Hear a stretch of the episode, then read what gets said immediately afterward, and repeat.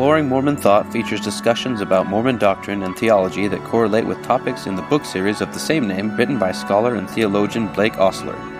Find us online at exploringmormonthought.com and facebook.com forward slash exploring Mormon Thought.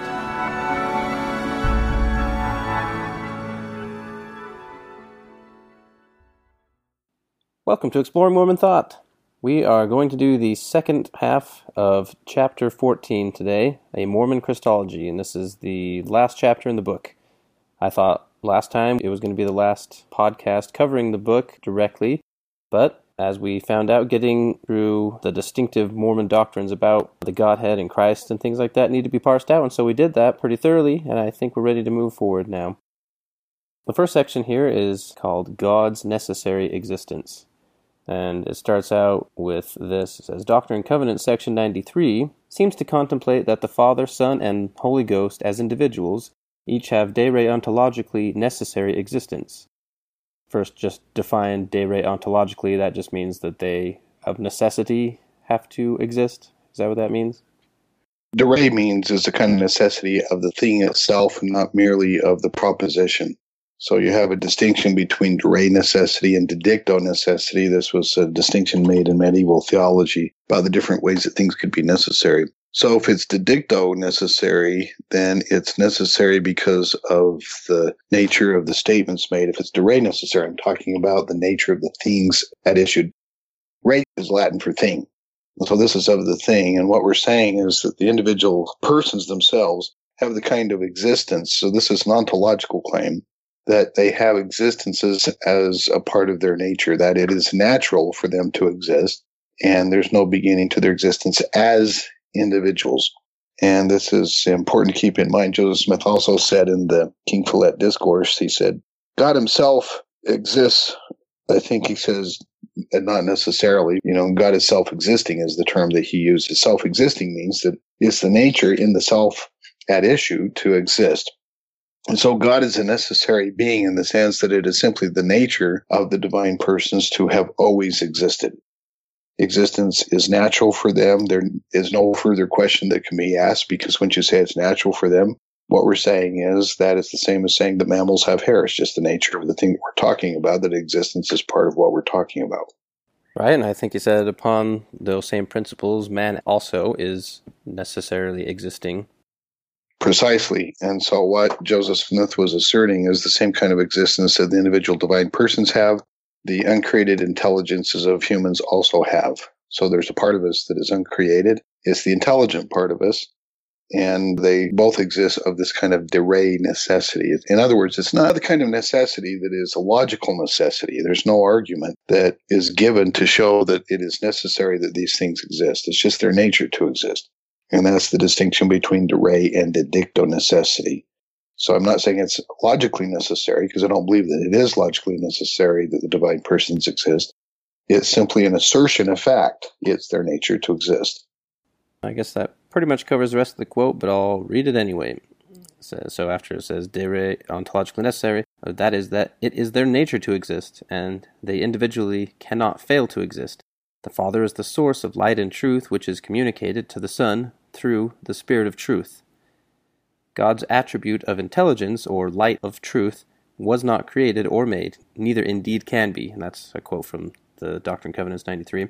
So, by strict implication, it follows that the divine persons must themselves have ontologically necessary existence. And then to jump forward a little bit here, the next concept in this section I wanted to cover is starting out with this quote. It says, Because the divine persons are perfectly rational beings, which we talked about earlier. That's why we're not really justifying that claim here, but let's just say that they are. It follows that they will always freely choose to relate to one another and sustain the loving relationship in existence.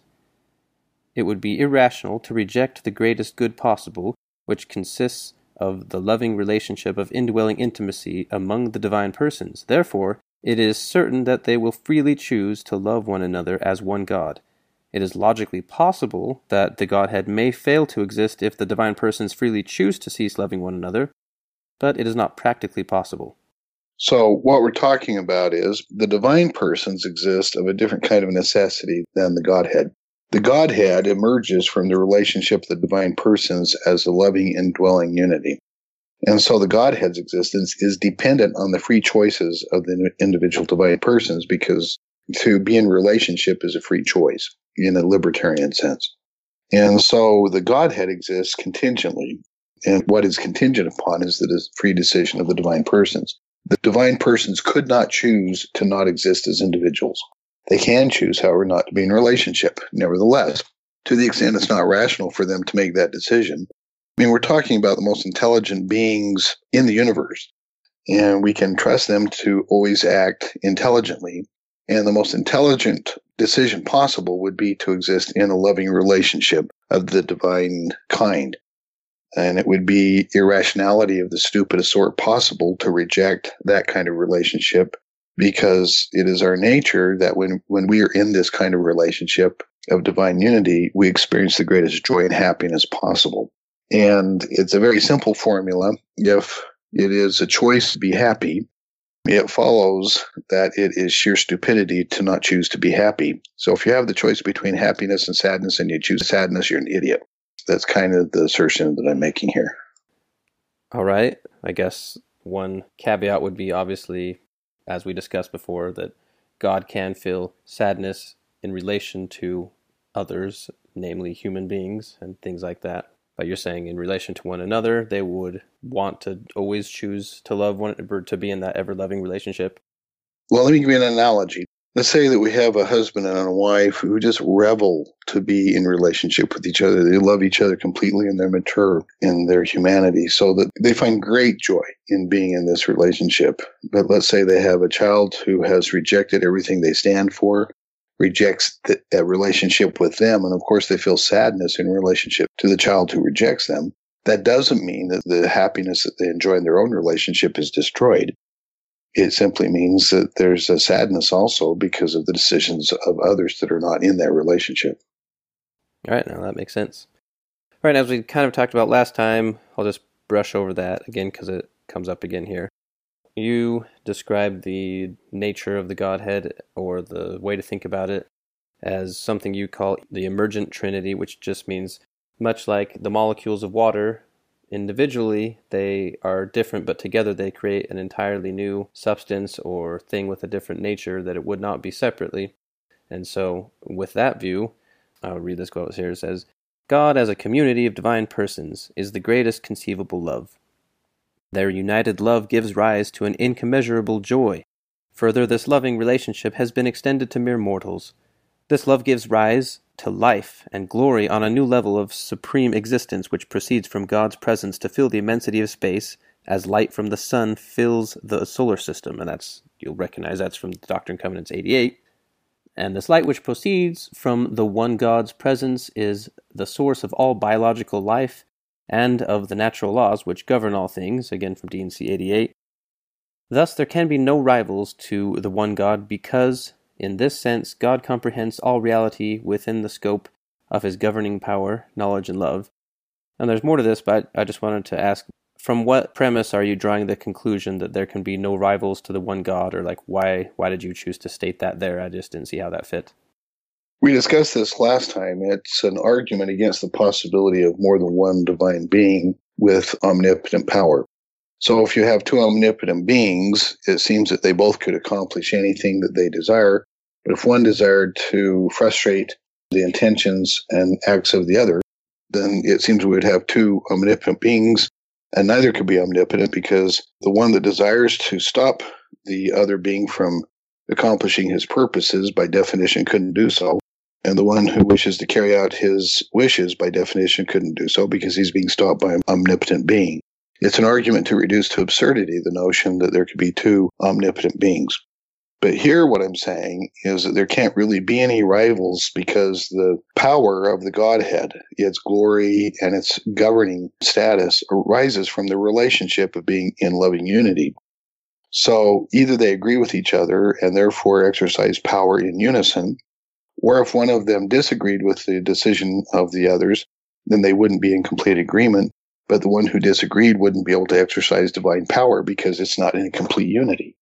It follows that there can't be more than one divine omnipotent being because omnipotence is a property of the Godhead, and it's a property that supervenes on the divine persons only to the extent they're in the relationship as divine persons in the Godhead.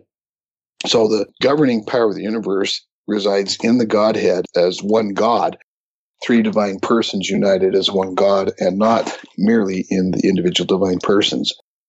This becomes important because we're talking about one of the divine persons leaving the Godhead to become mortal. And so what I'm doing also is is setting up the discussion to follow that we have the possibility of a divine being choosing not to be fully omnipotent by leaving the unity of the Godhead. It's both a response to an argument that there can't possibly be more than one omnipotent divine being. I agree, but there could be a unison of, of many individuals who constitute one divine being, that is, one Godhead. And it also sets up the possibility that one of the divine persons could choose to leave the Godhead and could do so in unison and agreement with the others if they had an overriding reason for one of them to leave the unity of the Godhead, for instance, to become mortal and leave behind the fullness of the divine glory. Right, makes sense. So that pretty much covers that section and leads right into the next one that I'm going to have Jacob cover. So the next one is titled The Necessity of Condescension and Kenosis.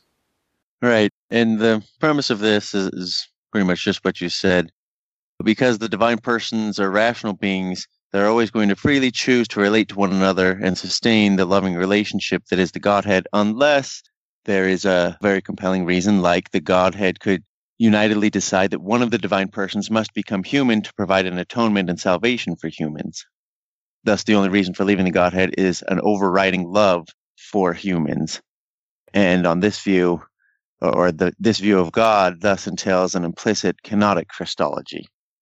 And so th- this is showing a necessity of condescension and kenosis. Is there anything else you want to add there? Well, the necessity is precisely this that there are certain things that the divine unity cannot experience. The persons in the divine unity can't have certain kinds of experiences. And so, in order to continue their progression with experiential knowledge, the only way to gain the experiential knowledge that arises from being, for instance, an individual is to leave the total unity of the Godhead. But there could be another reason, and that is that in order to accomplish an atonement, in order to accomplish an incarnation where one of them fully experiences what it's like to be human, one of them at a time could voluntarily choose to leave the Godhead with the consent of the others in order to achieve the salvation of, or provide for the possibility of humans to achieve salvation and to provide an exemplar of a divine person experiencing mortality. That is a fully divine person who then leaves behind the fullness of divinity in order to experience the limitations of what it is to be human. And so what we're talking about is why would a divine person choose to become human? But not only that, there may be a necessity, and that is that one of them must atone. And the only way to atone is to participate fully in the suffering of humankind in its fullness.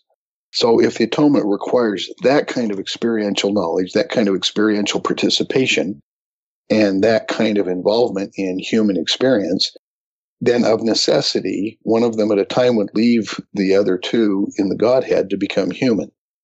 And that means that while one of them is mortal, the other two remain fully divine, governing um, power of the entire universe, where the Father, for instance, during Christ's ministry would remain fully divine and the Father to whom he prays, and the Holy Spirit would remain to influence and be a, an inspirational power by which God is manifest and revealed.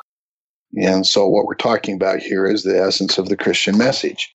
Christ had a reason to become human in order to accomplish salvation.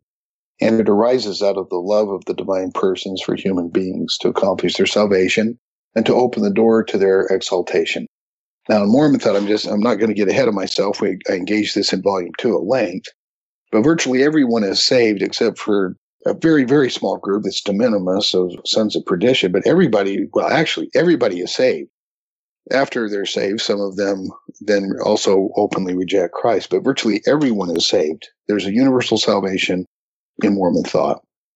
However, not everyone is exalted. That is, everyone is saved from the consequences of death. Everyone is saved from the consequences of sin to the extent that they are made free to choose for themselves. However, not everybody achieves the fullness of divinity, which we call exaltation.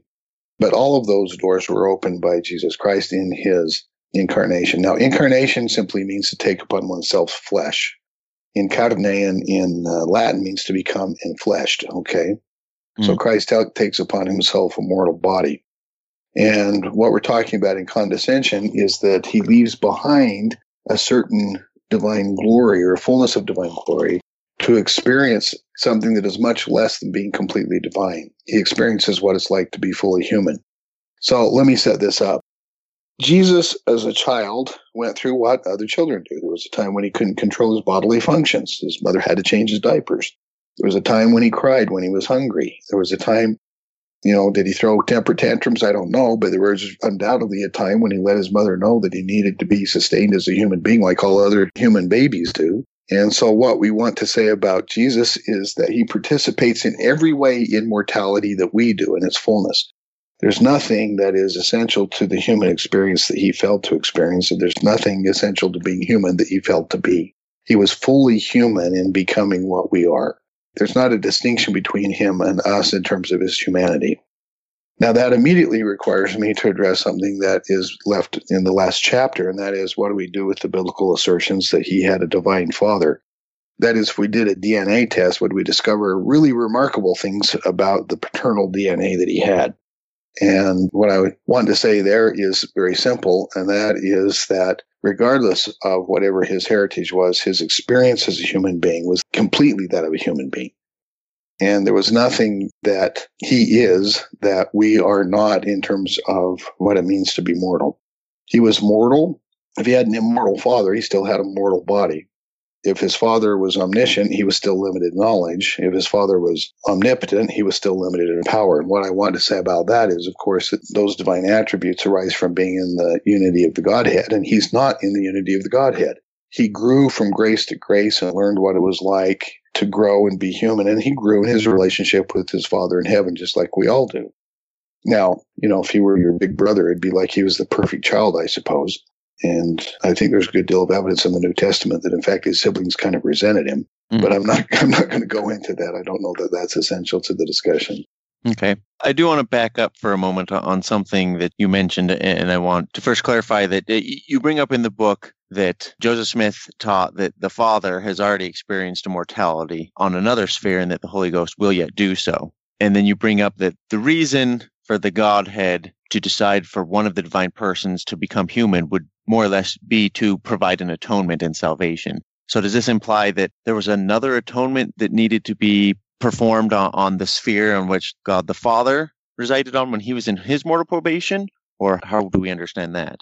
I'm going to say that we don't have a full understanding of that. It's a question that remains to be answered by further revelation, except that Joseph Smith, and he may have had assistance, but at least Joseph Smith did a poetic rendition of section 76 in which he asserts that Christ is the savior of all worlds, not just this world. And he already had a notion that there were more worlds than this one, and that they were all saved through Christ, and that there was only one Savior, and that's Jesus. So the fact that the Father became mortal doesn't mean that their mortal experiences had to be identical. It doesn't mean that if when Jesus was five years and five days and six hours old, he was eating hummus, that the Father also had to do the same thing. Their experiences can be similar, but not identical they were similar in the in the sense that they both experienced the essence of what it is to be mortal, to be limited as we are in our humanity. It doesn't mean that virtually everything that Jesus did, the Father also did. Their mortal experiences don't have to be identical. And in fact, I think it would be nonsensical to believe that they were are identical. In other words, the father's mother and father weren't Mary and Joseph, that mm-hmm. kind of thing. So we don't want to take the notion that the father had a mortality to the extent that it means that it's virtually identical to everything Jesus did. Okay. So then you bringing up that the only reason for leaving the Godhead would be an overriding love for mere humans. If God the Father did not perform an atonement on his sphere, I guess that overriding love would just be better equipping him to experientially understand what humans go through while they're mortal. Right. It's not correct? the only reason they could choose for a number of reasons for a divine person to become mortal. One of them may be that one of them has to leave the unity of the Godhead in order to become mortal, in order to perform an atonement. But that's not the only reason. The other reason is that they grow and progress in knowledge and in power by having new experiences. And there's an eternity, an infinity of new possible experiences. There's no end to it. And in order to grow, they may choose to leave behind the unity in order to experience the kinds of experiences that are possible only for an alienated individual living in what I'll call an opaque world. That is where we can shut out from others our minds. You know, it's not that everybody knows what you're thinking in this world. We don't communicate telepathically. And so, in order for us to be in a situation where we can lie, where we can feign, where we can shut others out, we have to have this possibility of opacity where our minds are not open to everyone. Divine persons can't do that when they're in the divine unity. And so there are other reasons also to become mortal. In fact, we've become mortal. We left behind a greater glory in certain respects in order to progress and learn. So we had the same reasons to become mortal as the Father did. And the Father is undergoing a mortality for the same reasons it was Jesus of Nazareth who had the additional reason for becoming mortal, that it was essential for him to be able to carry out and accomplish an atonement. Okay, good. Uh, I just wanted that clarified because the, the way it was worded in the book, it made it sound like the only reason for leaving was the overriding love for, for humans and performing the atonement. It's a good clarification. Now, you go on to define a fullness of divinity so that we can continue the conversation about Christ being both mortal and divine. And you entitle it P1, saying that any being that acts upon and is acted upon by all reality immediately is fully divine.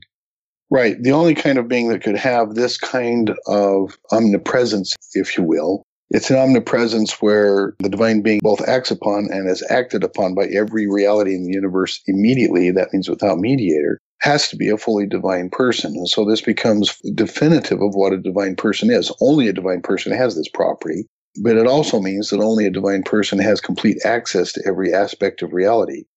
Now, if you accept process assumptions, every aspect of reality acts and is influenced by every other aspect of reality. So we both have some influence on every aspect of reality and all, are also partially influenced by every other aspect of reality.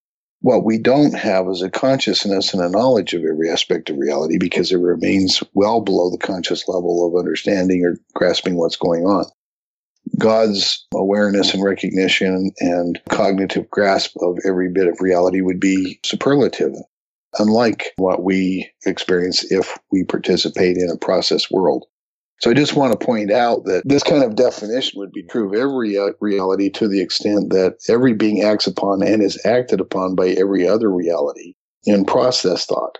What is different for God is that he is able to consciously act upon every aspect of reality to bring about his purposes, whereas we are not. Our influence on other aspects of reality are unintentional and often just totally unknowing. Okay. And with that definition or understanding of a fullness of divinity, we're prepared to then ask the question are divinity and humanity compossible in Christ? Or, in other words, the classical question posed by the Christian view that God became a man also is confronted in a Mormon view. Is Jesus the Christ truly human and truly divine? And how can Jesus of Nazareth be identical with the Son of God if Jesus is limited in power while it is admitted that the Son of God is maximally powerful? and if Jesus is limited in knowledge and the Son of God is maximally knowing. We're trading here, of course, on equivocations. The Son of God is a technical term in this kind of a statement for the second person in the Trinity. That is a divine person who's fully divine. And we're talking about a person who was fully divine, nevertheless being identical in his personal identity to Jesus of Nazareth. How can that be? So, what we're looking at is an explanation of how Jesus is an identical being with the Son of God. And when he was mortal, was he both truly human and also truly divine at the same time? Was he, while he was mortal, was he something less than divine while he was mortal? And, and afterward, he was divine, but not really mortal. So those are the kind of questions we're asking. Okay. And then you bring up that Jesus revealed something of human nature when in John 10:34 he says ye are gods. And then uh, if you go a little bit more into you know, being fully human and approaching divinity. There's a distinction between being merely human and being fully human. Being fully human means that we have realized the potential of our humanity to its fullest. Being merely human means I have every property that is essential to be of the kind human, but I haven't really developed my human capacities. So to be fully something is much different than being merely something in this context. And so what Christ is asking us to do is to be fully human and in being fully human to therefore realize our divinity because to be fully human is to be divine. And so the notion of theosis in Mormonism is simply one of fully maturing in our humanity. Now, it's not something that we do all alone. It's not like if I just grow up and someday I'll be God. okay. To fully mature in my humanity means that I enter into relationships with others where I not only learn from them, but I bless their lives also. And in blessing them, I undertake through this this um, program of experience as a mortal to I may learn, I have the capacity to learn to perfectly love others. And to the extent that I learn to perfectly love others and to develop my human capacities, I realize my divinity. However, I'm a free being and I may not make those choices. So it's the purpose of humanity may not be realized for everybody. And God can't force us to realize it because he can't force us to love and to learn to love. That's something that we have to do. It's a choice of the heart and can't be coerced. So God is inviting us to become fully human and therefore to participate fully in humanity. We happen to be the kinds of beings where we realize our full potential only when we are fully open to others and we are willing to love and to be loved in a fully divine way. So to develop our full humanity is something different than being merely a human being. A mere human being may get up in the morning and do nothing more than a dog, you know, get up, basically take care of bodily needs, get dressed and go to work, come home and, and eat, maintain, you know, everything that's necessary for a bodily existence, plop down before the TV, watch it, and unconsciously get up, you know, go to bed and get up the next day and do it all over again. Being merely human is a very different kind of life than being fully human. Okay. And you bring up a, number of scriptures that show that uh, you know, the resurrected Christ was the perfect union of being fully human and being divine in 3 Nephi 27 27 when he asks the Nephites, What manner of men ought ye to be? And his answer was, Verily I say unto you, even as I am. And you also bring up that his perfection is not something that is impossible for us to realize. It's what we are if we are being fully human. And again, you, point to 3 Nephi 12 48, where it says, Therefore I would that you should be perfect, even as I or your Father in heaven is perfect. Yeah, and, and one of the surprising things here that almost everybody misses is the present tense of the ter- of the verb to be. It doesn't say, therefore, I would that someday you become perfect. The command isn't, I hope that someday in the far future you're able to realize this. It says, therefore, be perfect, even as I am. He's speaking in present tense. So what he's saying is, to the extent we fully realize our humanity, we already are as he is. We're perfect. And so I keep pointing out this present tense. It's something I go into a bit in, in my book, Fire on the Horizon, because this present tense of the verb is pregnant with meaning. But that's not the purpose of what we're talking about. I'm not going to elucidate that. That's another discussion. But it is a present tense. It's our humanity that he wants us to develop, not some further nature that we're someday going to have. It's our present humanity. It's our present existence that he wants to perfect not something that someday we may be when we become different than what we are. So now we've distinguished between being merely human, being fully human. And now let, us go into how divinity mixes into this because you, you said before there's a difference between being fully divine and then being divine because there's essential properties that you need to have to be divine, but you don't have to necessarily have all the properties of being fully divine to still be divine. Right. In fact, what I'm proposing is something that is is fairly radical because I believe that it is a part of what's radical in Mormonism. That is, there aren't two natures. What we've talked about in the tradition is the two nature theory of Christology. There's a human nature and there's a divine nature. What Mormonism asserts, and what I think is the most radical claim, is that there aren't two natures. There's one. There is human nature, but it's human nature when it is fully developed and matured that is divine nature. They're not two natures. They're not distinct natures. They're the same nature. It's just that one has realized the potential of what we call human nature. So to be human is already to be part of the divine species. It's entailed in the very simple statement that we're sons and daughters of God, taken in a, in a more or less literal sense. We are the same species as the gods. And this is a really radical claim. It's also a really inspiring claim and one of the greatest assets of Mormonism, in my view. And you also use the analogy of essential human properties to point to essential divine properties in that you use a human father and then a newborn child. Anyone would consider that, you know, to be human, one of the essential properties is to have a capacity for rational thought, being morally responsible, possessing free will, and being able to walk upright. However, a newborn child that's only three days old is unable to think rationally, is not morally responsible, doesn't have free will, and is unable to walk upright. Yet this baby has the potential to become an adult human and a human father. I mean, nobody's going to claim that the baby isn't human just because it hasn't fully realized human nature. And so, what I'm asserting here is that what it means to have a nature, it may be that the properties that are essential to that nature are properties that are subject to a relative development or growth. And so the you know, if I have a divine property such as knowledge, it doesn't mean that in order to be divine I have to be fully divine. I have the property of divinity. I'm a morally accountable being, which is a property of divinity. I have a property of divinity, which is the capacity to know everything, but I merely have the potential for realizing that. I don't presently do that. I have the property of knowing things, but it's not fully developed yet. And so what I'm pointing here to is a different assessment, and that is that a property that is essential to a kind could be possessed in degrees rather than fully or all at once.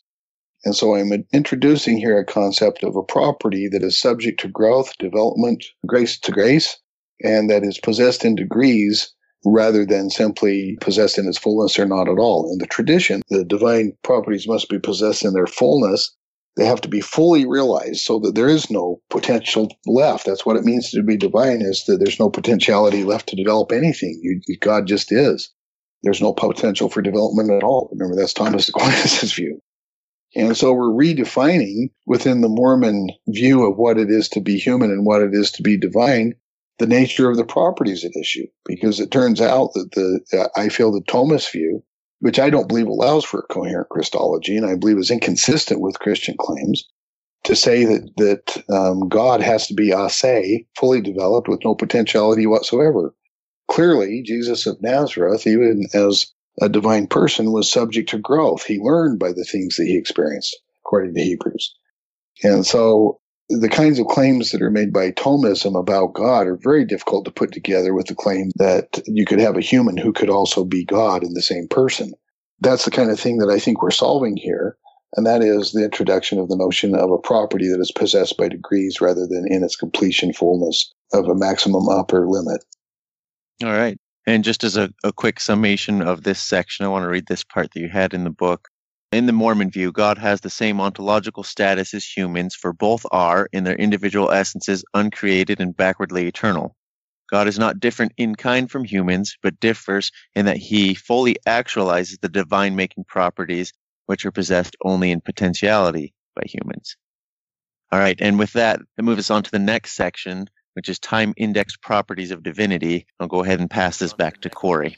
All right, and so this concept does bring up a problem relating to the last section, but also there's a solution we'll get to. So, a time index property is a property that, once possessed, is always possessed, and it must be possessed thereafter by virtue of past necessity. So, some of the attributes that are such in the classical tradition are things like divine simplicity, timelessness, pure actuality, immutability, and having the property of being the creator of the world.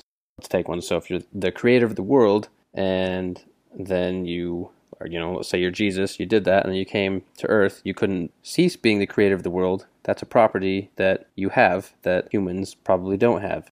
And then obviously, you know, even though we're getting at a Mormon view here, this is relevant to the argument in relation to the classical view that obviously this is timelessness specifically.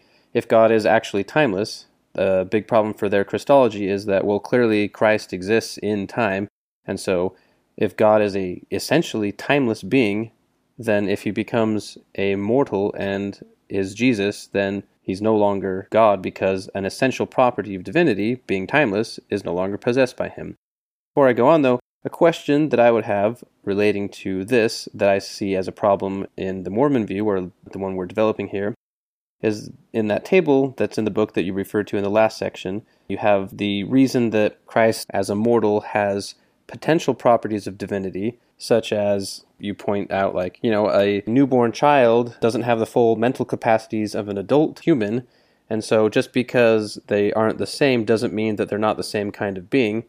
But in these time index properties does seem to be a problem if you claim that Christ was fully divine as opposed to us as humans, which are merely learning to be divine and are changing into something divine. How can we reconcile that Christ somehow did possess some properties of divinity, not necessarily just the classical ones, and then seemed to need to go back to an infant state of these divine characteristics, we'll, we'll say, such as just one example, let's say we're here to love to be in perfect relationship with one another and we don't have that yet we're developing it. It's it's there in us in embryo and we can develop it. Christ had it somehow he gave it up and then he, is he supposed to develop it again I see that as a possible problem. Yeah, I mean, what I'm doing, in fact, is addressing a problem that I think is raised in particular for the Kenotic view, and that is the Kenotic view is essentially asserting that Christ gave up the fullness of some of the divine properties. And the question would, well, did he cease to have the divine properties? That usually kenoticism is expressed that he just gives up and empties himself of the divine properties. That's not the view I'm presenting. So I, you know, we need to make sure that we're understanding that what happens with the time index property, we've got to give up the hardcore absolutist properties, or we can't make sense, in my view, certainly not of kenotic Christology. I don't believe we can make sense of a two nature Christology unless we give up those properties of divinity. But let's say that we do give up those properties of divinity. Are there still properties that cause a problem for us? And as you pointed out, Jesus of Nazareth walking around the Palestinian countryside still had the property of having been the individual who created the universe which is not a property many humans have. okay. But what we're looking at is not a different, the, the question, and it's an open question, is this property so different that it's not the same kind of property that humans have? We participate in creativity. We make things all the time in the same way that Christ did. We organize things that exist into new realities. And that's what Christ did when he did the creation. And so what I'm asserting is that he had the ability, while fully divine, to influence things with much greater capacity. He organized the universe. Well, we participate in organizing the universe. Our, our decisions contribute something genuinely novel to the universe. We're co-creators of the universe. In addition, we have the power of creativity. Our power is much more limited than Christ was, but it's still the same kind of a property as the power to create, and we possess it we possess it and certainly not as developed. We possess it in a in a potentiality in a in comparison to Christ. So how did Christ leave behind the power? And that is the power is actually exercised by the Godhead per se, not by an individual divine person. And so when Christ leaves the divine unity, there is no, it's not even logically possible that he exercise the fullness of divine power. Now he can participate in the exercise of divine power as a human being, just as we all do, by cooperating with the Godhead in its purposes and the Godhead lending its power to him to accomplish its purposes. But it's always the Godhead's purposes that are being accomplished through the Godhead's power and not that of an individual. It's the same for us as for Christ. And so does this create a problem for us? If, if creation were the notion of creation ex nihilo rather than the notion of, of creating by organizing uh, chaos, then I would say that the property of creation involved is so different that they're not really the same property at all. In other words, if Christ created the universe out of nothing, then to say that we create in the way that Christ creates is just nonsense. But if Christ creates in the same way that we create, it seems to me that the same kind of property is just not as fully developed. And so I think that the assertions that I'm making are consistent with the notion of properties that are held to degrees or in graded measure. And that we participate as co-creators with Christ and the Father when we unite our wills with theirs. But frankly, we participate as creators even when we don't. We create huge messes in the world, especially when we don't cooperate with God. But we're co-creators of the realities in which we live. I'm a big believer that people create their own hell if that's what they choose to do. People can create a heaven to live in or a hell to live in before they die. And so the fact is, is that we are creators. We can't avoid being creators. We create the lives that we live. We create the world about us. That's what God does. He just has a fuller extent. Now, we'll ask later, you know, if God's limited in knowledge, if he's limited in power. But what I'm asserting is, is that we have a property of power. We can carry out acts but to a human degree, not to a fully divine degree, because we're not fully divine. Doesn't mean we have a different kind of property. We still have a property of power. We have a property of knowledge. It's not a fully divine property of knowledge, but it is one that is in a potential participation in the fullness of the divinity. And that's what I think is necessary. So Christ, just like we do, had these properties in potentiality, but not in their fullness while he was a human being. He still had all of the essential properties of divinity. And so I think at this point that the assertions we're making are consistent. I think they're consistent with the scriptural record, and I think they're cons- logically consistent with asserting that Jesus was fully of the divine kind while he was human, but he wasn't fully divine. And those are two different assertions, very different assertions. All right, fair enough. And I, I think another way to deal with this is that, let's say, Christ is on a, a higher level developed than us, and he's come here to develop some properties. Just as Christ was divine before this life, so too are we divine. And I believe it's a Mormon notion that some people had developed more than others in, you know, before this life. And so that isn't really a problem just because, you know, some people are going to come here with previously more developed divine properties, but the fact is we're here now developing what we can from this life. Yeah, I think that I, I agree with that. The scriptural assertion is that there's a full range of gradation of intelligences from the most intelligent to the much lesser intelligent. That's the same way with human beings. There are a lot of human beings that are more intelligent than other human beings, but it doesn't mean that the less intelligent human beings are less human. It just means they're less intelligent and could learn more. There may be human beings who suffer from mental incapacity. That mental incapacity will be healed in the resurrection, I have no doubt. But I think the point that you're making is well taken. It's also the case that when we're talking about what kind of being we are, we are of the divine kind. That's the whole point. We're both of the divine kind and of the human kind, and there isn't a both here. It's just one. They're the same thing. They're two words for the same kind of being. It's just that to be divine means that we have a capacity that usually isn't allowed to humans. We have the capacity to fully participate in the omniscience of the Godhead. We have the capacity to fully participate in the power of the Godhead.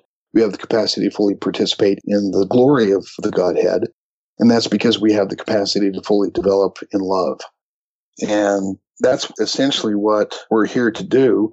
And even people of much lesser intelligence may have greater capacity for love we may be surprised, I think. So, what I want to say about this is that the mere fact that some people have much less capacity or have made bad decisions doesn't mean that they're not human. It also doesn't mean that they're not of the divine kind, which answers a lot of the questions that we had last time about is uh, are humans different than, than God? Well, we're different than the Godhead because we exist on a different level of reality than an organized unity and a divine reality that emerges from the relationship but we are everything that the Father is, both ontologically and in our capacities. So there is no real distinction except for the God is the most intelligent of all the intelligences and has always made the decision to love fully.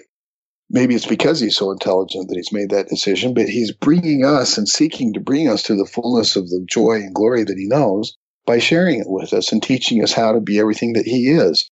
So we're here to learn. We're here to learn how to be gods. And it may take a while. This may not be the only experience that we have that will be necessary to bring us to that possibility. And others are much more fully developed in it than, than others. So there may be people who, who come to this earth already essentially fully divine, but need, you know, the possibility of growing by having a body so that they can experience the particularity of being an individual human being outside of the fullness of the Godhead. So there are a lot of reasons that could be pointed to about why human beings are the way that they are. There are some who, who have mental and physical limitations.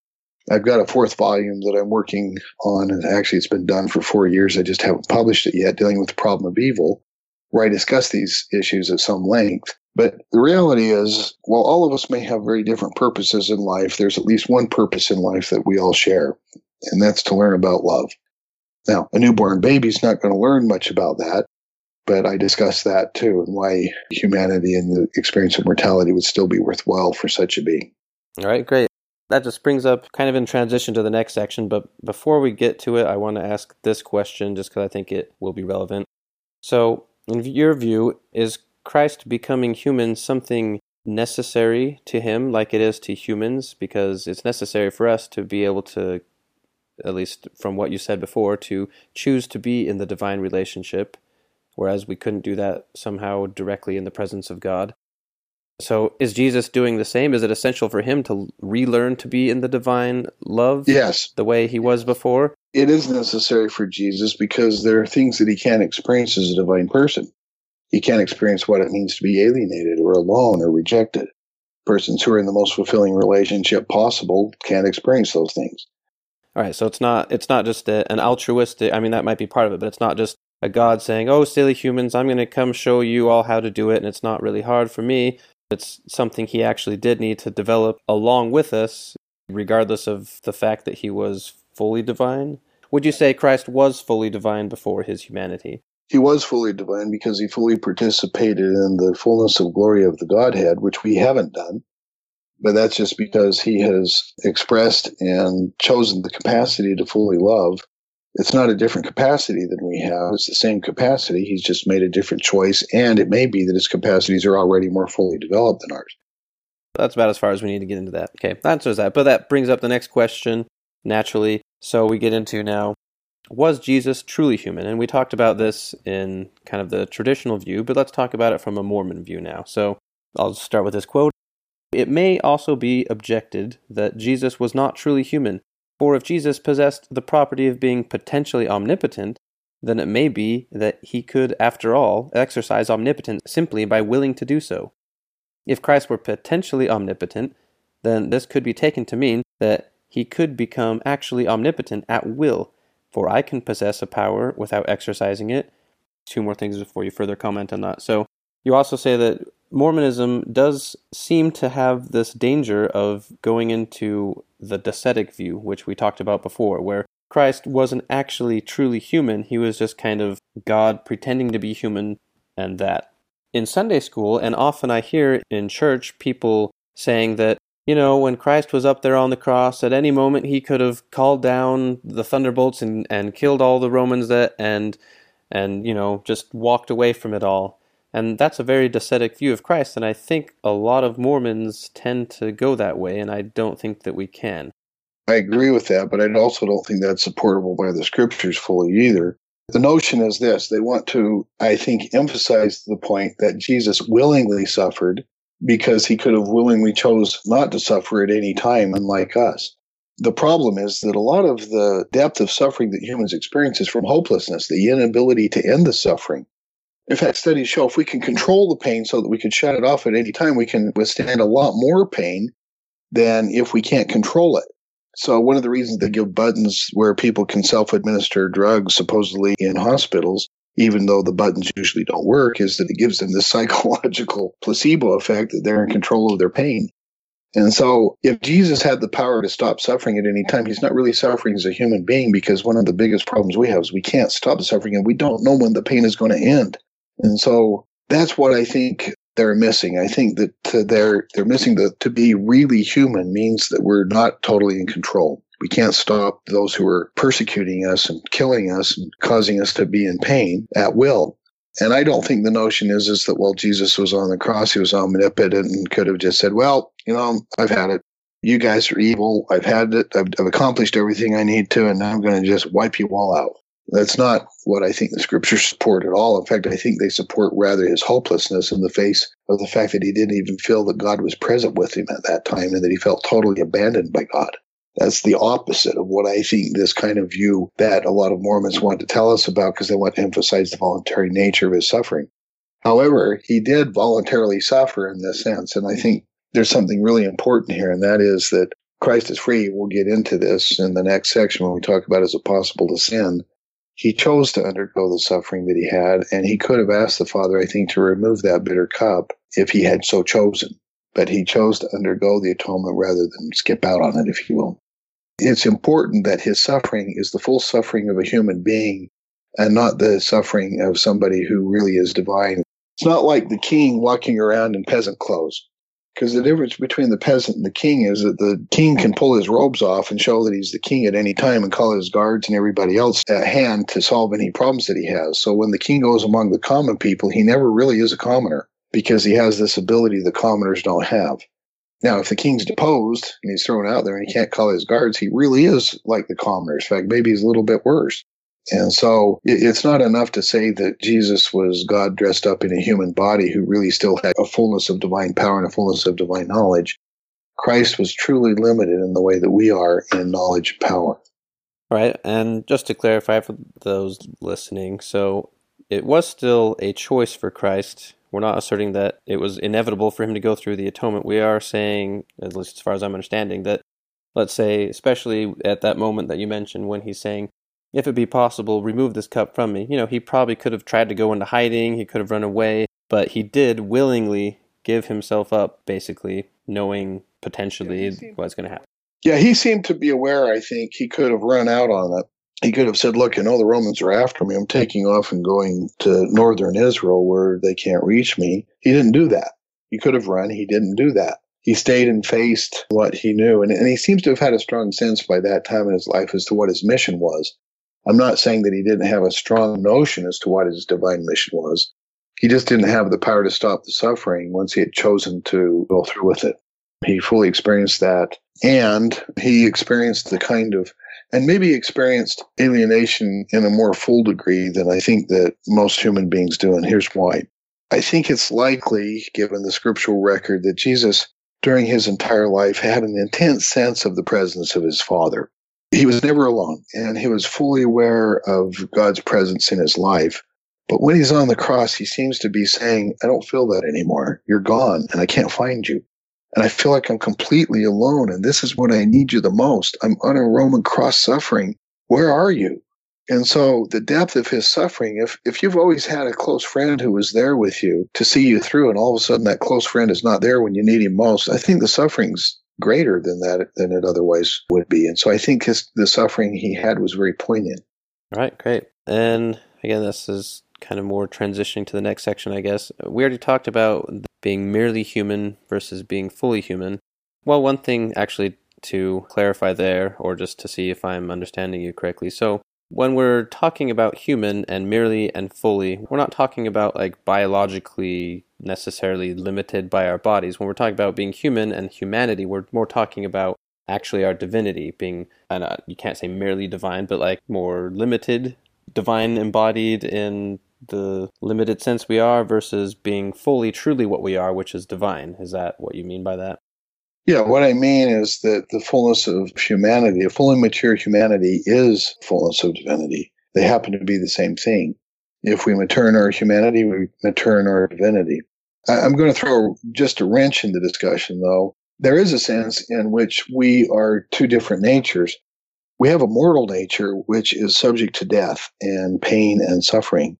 We have an immortal nature, which existed before this life, will exist after this life, that isn't subject to pain and death. And so we seem to have a mortal nature and an immortal nature built into us. In this sense, there may, in some sense, be two natures in every human person. And that's a part of the mind body problem that's much larger than I want to get into right now. But I want to keep straight that Jesus also had an immortal nature the entire time. It's in light of this immortal nature that when we're a human being, we're not really aware of our immortal nature in its fullness. The, the threat of death ending the projects of our mortal lives is something that we deal with and we deal with the uncertainty of it all and we deal with what it is to lose people in our lives and, and to experience loss. And so even though we have this immortal nature, death and immortality can be overwhelming. And we may lose sight completely of our immortal nature. Our bodily nature may completely overwhelm any sense of our immortal nature. Well, I mean, there's, I, I don't know, it's like a colloquialism in Mormonism. We say we are divine beings having a human experience. So it's not necessarily a, maybe a nature, but a type of experience, could we say? Yeah, but I tend to think that an immortal nature is something quite distinct and different from a mortal nature. I mean, the mortal nature is defined in its totality by the human body and its health, whereas our immortal nature isn't defined at all by that. And so there is kind of a duality in us. To be human is to have these two natures. That's what I want to point out. Every human being has an immortal and immortal nature built into us. It's the same with Jesus Christ. Again, to be human is to have these two natures present in us. And I suppose we could say that one of the purposes of Christianity is that the virtues of the immortal nature prevail over the weaknesses of the human nature. But in Mormonism, that's not really quite accurate. What we want to say in Mormonism, I believe, is that our human nature becomes perfected and adds to and perfects also our immortal nature because our immortal nature is incomplete without our mortal nature properly perfected. And so it is, and Mormon scriptures actually say that it is the union of the spirit and the body together which constitute the soul.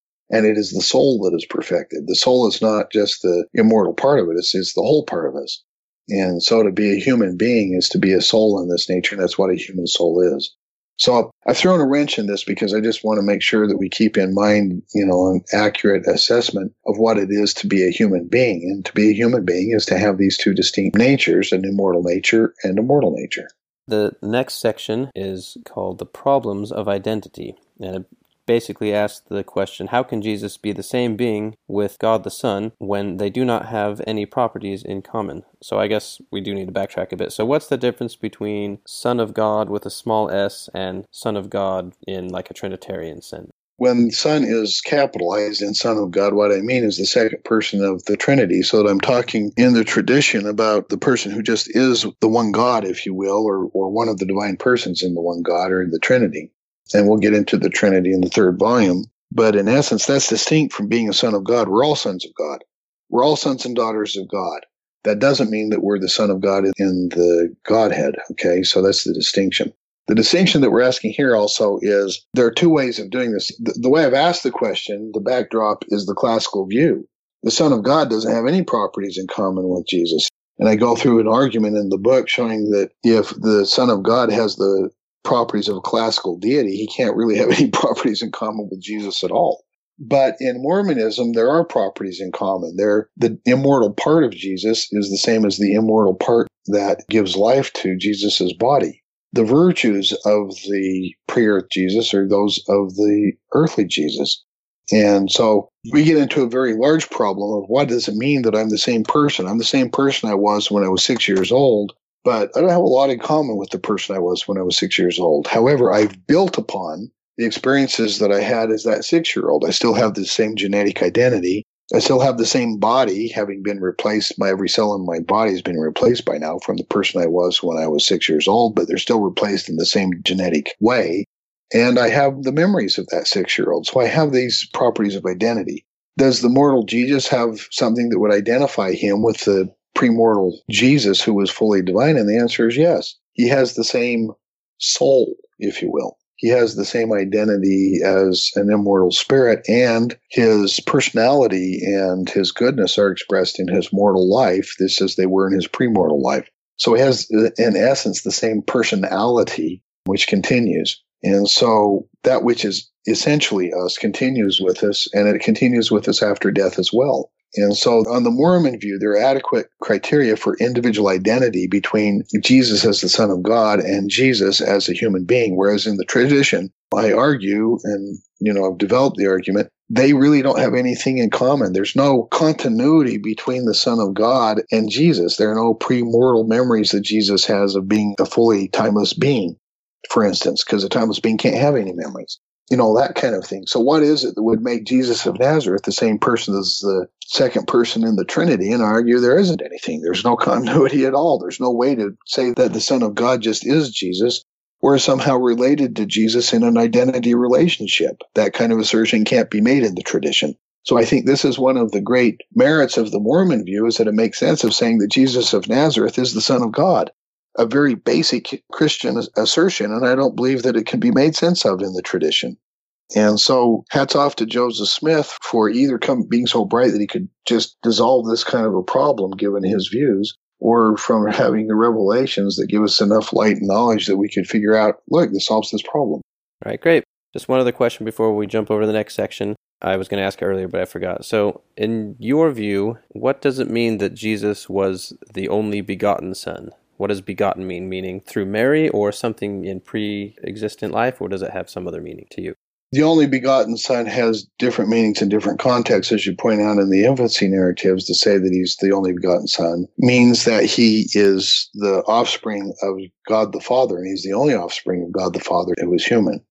In the context of the scriptures where it's used to say that he's the only begotten son, it means that he's a unique son, and he's unique in the sense that he is the only son of God who was fully divine before becoming human. I mean, he is the creator of the universe. And to say that in Mormon parlance, we often use it in a sense that I think is illegitimate, that Jesus is the only, is, you know, it means the same thing as being the first begotten son. And oftentimes it comes into a larger theology where there are heavenly mothers giving birth to spirits and Jesus is somehow the only begotten of the Father. I don't think that any Mormon would want to make that assertion in that context because we're all begotten of God in the same sense. So when the scriptures are asserting that Jesus is the only begotten son, in one context, it means that he's the only mortal offspring of the Father. In another context, it means that he is uniquely the Father's son in the sense that he was the only one who was fully divine before life.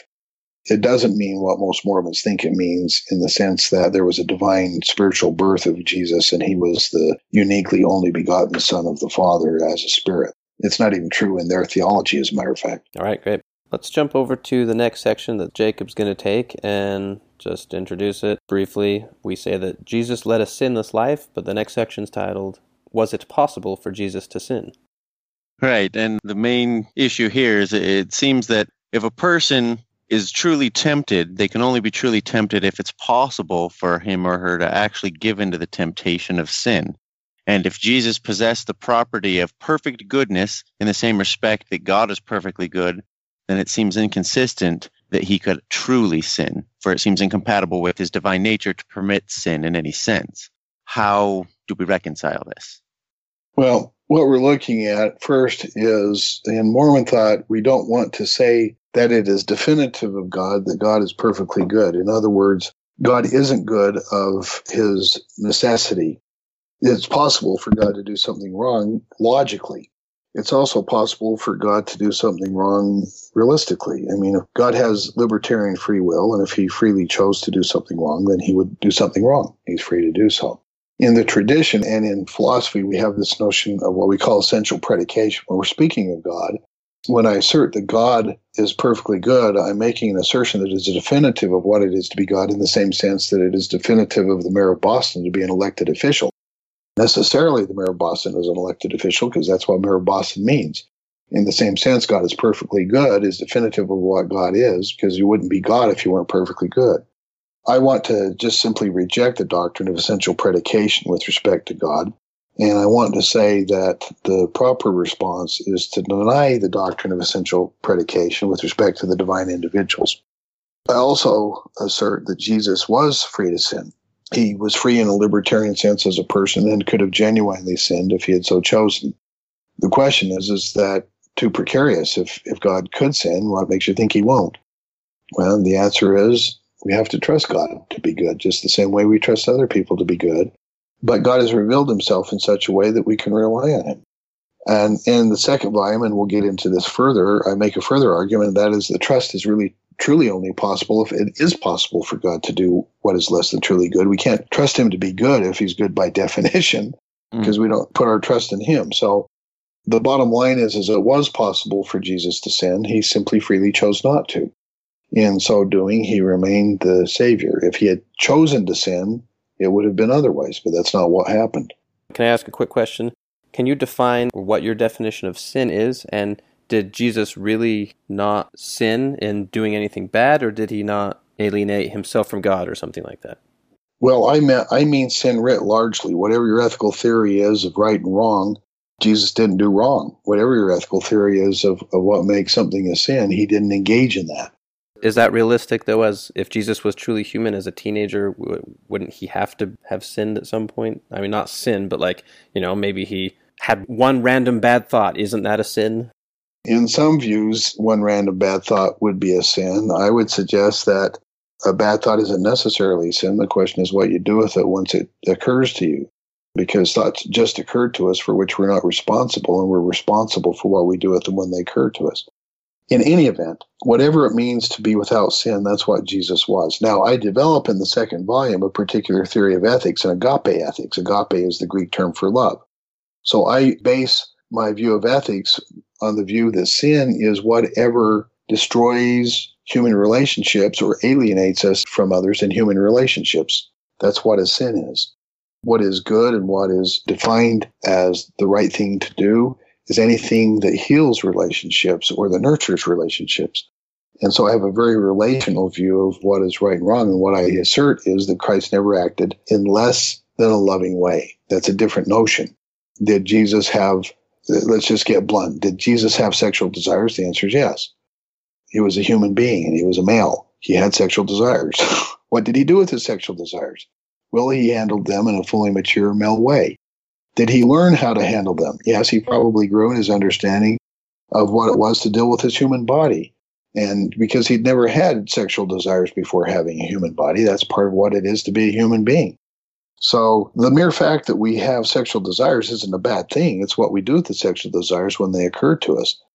Did he have a desire to uh, hurt his, his brothers and sisters? Did he argue with them? I don't know. But I, I can tell you this the scriptures assert that he was without sin. And so if he did something that was less than fully loving, it wasn't so much less than fully loving that you would say that it was unloving. So that's how I would define it. Jesus didn't do anything that was unloving in his life. Did he always do the most loving thing possible? I think he learned how to love like the rest of us do. So I think as a young kid, when he was dealing with his brothers and sisters, you know, did he stick his tongue out at his sister? I don't know but it's certainly possible. And if he did, she probably didn't like it. Okay. And I think we also want to include, because you said a sin would be anything that damages human relationships. And maybe this goes to the relationship with self, but this is also something that damages our relationship between us and God. Right. So the relationships include relationships with God, relationships with others, and our relationship with ourselves ultimately the idea would be to get rid of any relationship with ourselves so that we just are ourselves and we don't have a relationship with ourselves because when we have a relationship with ourselves we become divided and we return on ourselves reflexively. That's something to get into in a different book dealing with self deception. And I get into that in the second volume. In that second, you also dip into that in Fire on the Horizon. But moving on with was it possible for Jesus to sin? So, like you said, we reject the notion of essential predication. And you also used a metaphor that you've used before in that, yes, Jesus could have sinned, but we have so much trust in him. It's like trusting Mother Teresa not to go and join a brothel. It would have been so out there that is it logically possible? Yes. But is it logically probable? No. well, it's not just a matter of being logically probable. It's so inconsistent with her established character that nobody could wake awake at night worrying about it. It just isn't a pragmatic possibility. It's not a live option. Given her established character, that was just not something that was ever going to occur. It's the same with the divine persons. Their commitment to be fully loving has been demonstrated over aeons of demonstrating making the choice to fully love us.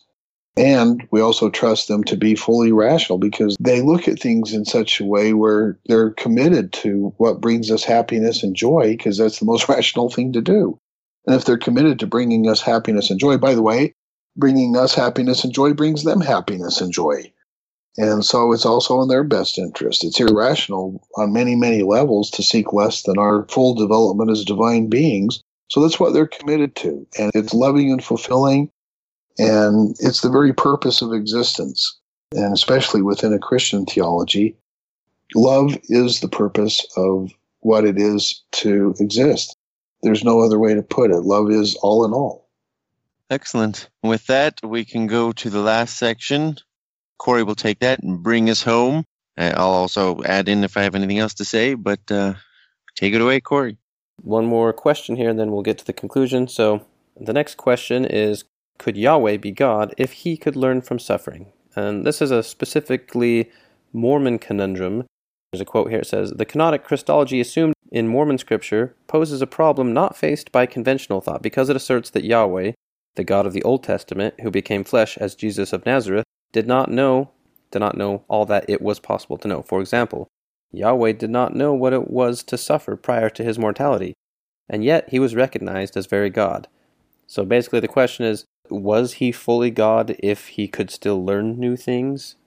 Yeah, and, and the answer is is that we're talking about knowledge as a developmental property that doesn't have an absolute upper limit. So God will always be learning. It is part of the divine nature to learn from new experiences and to have new experiences. So, in terms of experiential knowledge, God will always be gaining new experiential knowledge on many, many different levels. And so the notion that God could learn something from experience certainly can't count against his divinity because if it did, it would mean that Yahweh couldn't possess, God can't possess the kind of particularized knowledge that arises only from experience. So experiential knowledge is something that can be gained in only one way, and that's to have experiences. And not even God can have experiential knowledge without having the experiences that are necessary in order to possess that knowledge. So what follows is that it doesn't count against Yahweh's divinity from the mere fact that he is learning from new experiences. So if it counted against his divinity, divinity wouldn't be possible. Well, one question that comes up in another scripture, I believe this is in the Book of Mormon. One of the claims is that Jesus became embodied and experienced this life so that he could learn to succor his people or to relate to them more. Yeah, that's in Alma 7. All right. So if that's the case, then all the people that lived before Christ, was it unfair to them because they weren't dealing with a God that could understand them? I think what we've got to understand about the significance of the life of Jesus of Nazareth is that it opened new doors of possibility for growth to human beings as well. There were doors that were closed to human beings without Jesus having accomplished what he did. So there are ways that he learned to give solace. For instance, before Yahweh became human, no human being could point to the suffering of Jesus and say, Look, the Son of God underwent all of this. Are you greater than he is? I think this gives great solace to realize that the greatest among us dipped below everything. He experienced the fullness of what it is to be a human being. I think that this gives great solace because he participated with us in the fullness of our human suffering. That's not something that could have been done by somebody before the time of Jesus. It's not something they can say, look, Yahweh became human. That could only be done after he became human. So obviously, there were types of solace that were possible only after Jesus became human, and nobody could argue the contrary if that's the type of solace we're talking about. Okay. And to build on that, you also come up with kind of a different definition of omniscience in a way that is analogous to your omnipotence definition. It says a person R is all knowing at a time T if and only if R knows all things that it is possible for a living person having R's attributes to know at T. So if this definition is acceptable, then Yahweh did not need to possess experiential knowledge if such knowledge is contrary to the attributes that he possesses. Right. And so given this definition, so what I'm I'm doing is doing a time index definition of omniscience to suggest that God is always self-surpassing. That is, he may have a fullness of knowledge, but the next moment, his knowledge will be even more complete and fuller because reality has developed beyond that. There's something there new to know. But there's also something that was a new dimension of experience within Yahweh's experience. And by Yahweh, I mean the person to whom the divine name Yahweh has been given. That's the Son of God, Jesus. So that's how I'm using that now. We'll get into that in the third volume, but I want to be clear even as we discuss it now.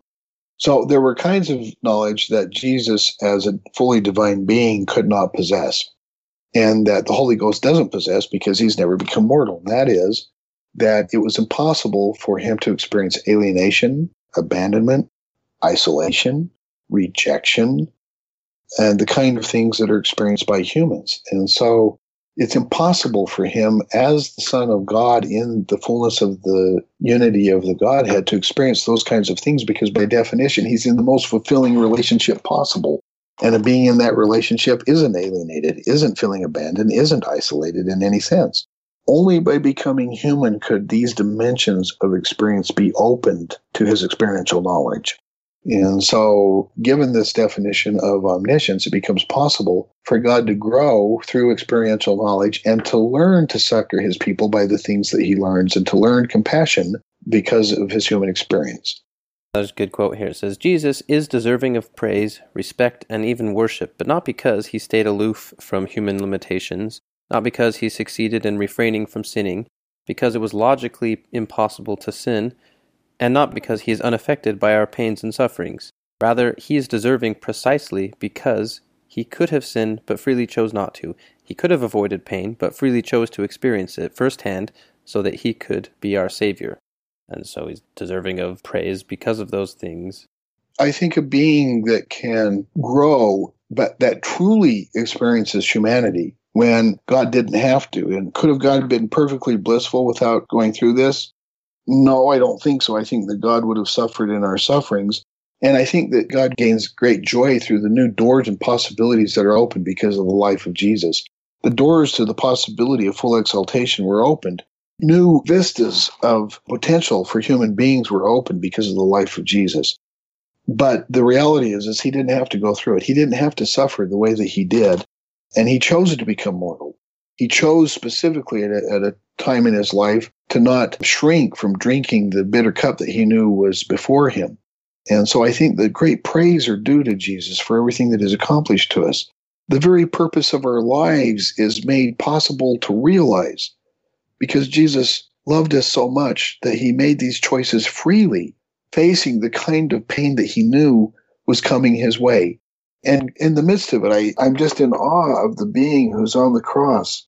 In the very moment that he feels the greatest alienation possible for a human being, for a person who's had the intimate awareness, the intimate knowledge of the presence of his father every moment of his life, to feel totally abandoned in that moment by his father, in the excruciating pain of the body shutting down, the organs of the body shutting down, and every nerve screaming in pain because his hands and his feet have been crushed and he can't breathe and fluid is filling his lungs. And in that moment of total abandonment, he asks the Father to forgive those who put him on the cross. Anybody who isn't moved by this deity on the cross in this moment of divine forgiveness, it always moves me. I'm, I'm just, I'm, I'm so grateful. I, I, I just want to express that I'm just so grateful for that. Right, and then just read this last paragraph in the book. This is just summing up this section that we can kind of talk about the book in general as a kind of a conclusion before we move on here. So, the Son divested himself of the divine glory which arises from his immanent relationship to the world, but this relationship to the world is not essential for possessing the divine properties and potentiality. By distinguishing the divine nature or essence from the external relations of God to the world, it is possible to say that Jesus retained divine properties while divesting himself of the fullness of the divine glory. It is thus possible, in the modified kenotic view expressed in Mormon scripture, to affirm that God the Son became fully human but retained his essential divinity. And that's how you end this section. So, you know, just it puts forth the Mormon view of Christ and just says how he could retain that. Is there anything else to close out this section? Yeah, I think it's a tribute to Joseph Smith that he provided to us the revelations necessary and a system necessary. And, and, it's not really systematized in this way, but to provide us the ability to resolve and dissolve the problem of Christology. I mean, the way this comes together is both inspiring and brilliant, genius. But it's not my genius and it's not my brilliance. It's Joseph Smith's genius through the revelations that he received. I think that anybody who isn't in awe of what Joseph Smith accomplished, any person who truly appreciates the difficulty of the Christological problem and then sees how incredibly it gets dissolved on the view that Joseph Smith provided to us, or, at least the kernel of the view that he provided so that it could be fleshed out, I don't think is really grasping the genius of Joseph Smith. And it's not merely that Joseph Smith, you know, he had to have the capacity for putting all of this together because he was open to the inspiration. But much of it is still, you know, and it's over the entire lifetime of revelations of Joseph Smith in light of his Nauvoo pronouncements that this is all put together this way. And I don't want to say that Joseph Smith put it together the way I have, but I think it opens the way for a very fulfilling, satisfying, and coherent Christology. All right, great. And then, yeah, that like I said, this was the last chapter in the book.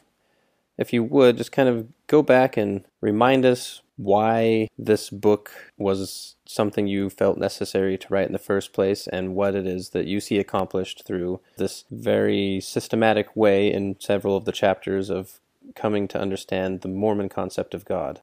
I wrote the book basically as the ability to clarify my own views. I knew that there couldn't be a discussion of Christology without first getting some clarity on the nature of the divine properties that we were dealing with to understand exactly how Mormonism mutated, if you will, the Christian tradition.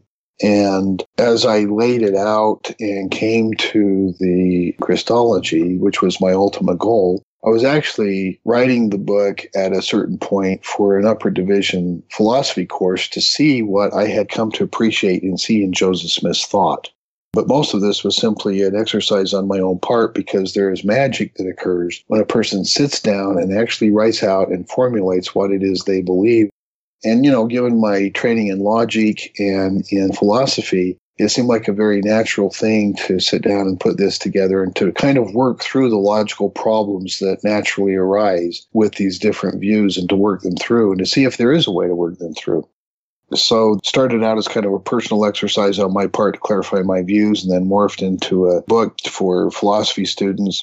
You know, because I was just at a certain point just kind of inspired and in awe of what I believed Joseph Smith had revealed about all of this and how remarkably it dissolved the classical problems. Because Mormonism really does dissolve most of the classical problems, but also wanted to be fair when it gave rise to additional special problems of its own. You know, that's why I address time index properties of divinity and, you know, whether or not God could be God if he's really subject to learning from his experiences and so forth. So, you know, I'm dealing both with the classical problems, looking at whether they can be resolved. And I concluded that the classical view of God just gives rise to insuperable, intractable problems if they are conjoined with the commitments of Christianity. I just they just don't make a lot of sense to me. And I did the best that I could dealing with what I considered to be the best minds in history and the top philosophers at that time dealing with these issues to work with what they were doing. And I have a great respect for them. I think they're very intelligent people. But I just, you know, the more I dealt with it, the more I was convinced that they couldn't pull it off within the tradition. So whether everybody agrees with everything I've said was not the idea. It was to have an informative and good faith discussion as I saw it. And so it's very much that kind of a thing. And then after a while, I had used this as a text in a, in a class that I was teaching at BYU. I actually used it in two classes, used the classes kind of to refine it. And then Greg Kofford found out that I was using a syllabus that essentially consisted of an early version of this book. And he wanted to publish, so I published it. So I went through it again, um, polished it up, and you know that's what turned out to be the first volume. All right, great. Well, let me ask the question what did you gain reading the book? What were your perspectives? Assuming you gained anything at all. no, I, I I gained a new understanding for a coherent Christology. I mean, I grew up in uh, you know a mainstream Mormon city, and so you know a lot of these things that we've analyzed and seen there are actual issues with are things that I had grown up having taught to me, and I had never really thought that to question them and to be like, well, you know, that, that doesn't make sense. But then when it's put in a certain light, it's like, well, yeah, there probably needs to be a better way to understand this. And then in light of the scriptures and in light of all the past thinkers, seeing that these are things that have been issues for a while. People have really thought about this and it really gets to the heart of who we are, why we're here. And this is why there's so many great thinkers that try and tackle these questions and to see it put in a systematic way that for the most part makes sense to me. It just rings of good fruit. And I feel like I, I've come to know my nature in relation to God and in relation to my Savior in a more informed way, in in almost a new light, and I'm very appreciative of that. Thanks. So, how about you, Corey? For me, um, I don't know. Like I've dabbled a bit in philosophy before going through this, and I was vaguely aware of some of the issues.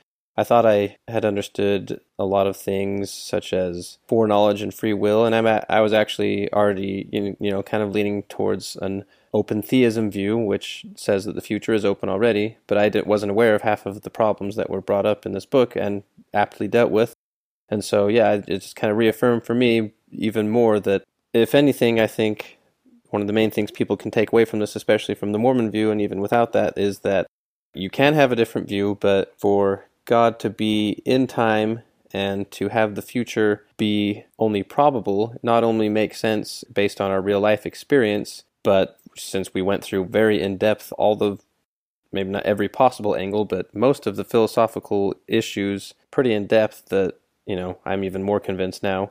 And I know this says this in a lot of like the praise for the book on, you know, that people wrote when it came out, but I'm also, you know, just very impressed that all you take very complex issues and pretty much hundreds of years of philosophical schools of thought and are able to apply them to this discovering the Mormon God, but just going through philosophy in general. I think anyone that reads this book or listens to these discussions will not just learn about Mormonism or your unique take on it. They'll also learn a whole lot about actual philosophy and hopefully be very interested in it and just see that, you know, it's a lot more interesting than whatever your basic ethics class was that you took in college or whatever, you know.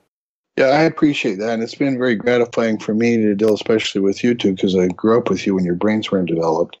And it's been a real pleasure to see you take on and tackle these kind of things that I've spent so much time on and care so much about and to see you you know there's this moment that every teacher waits for where there's this moment when the light goes on for the student. They become excited and they become passionate about the subject and they're excited to learn about it. And to see that kind of thing you know to see the light go on and where you're just excited about the issues and, and it's no longer just a course of study. It's now wow this is this is so cool or or this is just something that i'm passionate about. I want to know about it. I want to be involved with it. So to have my sons involved in that kind of an endeavor. And frankly, I'm just glad that your brain's actually matured. So. I'm sure it was questionable there for a while. well, there was some question as to whether you'd actually survive this long for quite a while, but I'm just grateful for it, and I'm grateful that you've taken the time to go through this and to spend the time with me to talk about it. So thanks.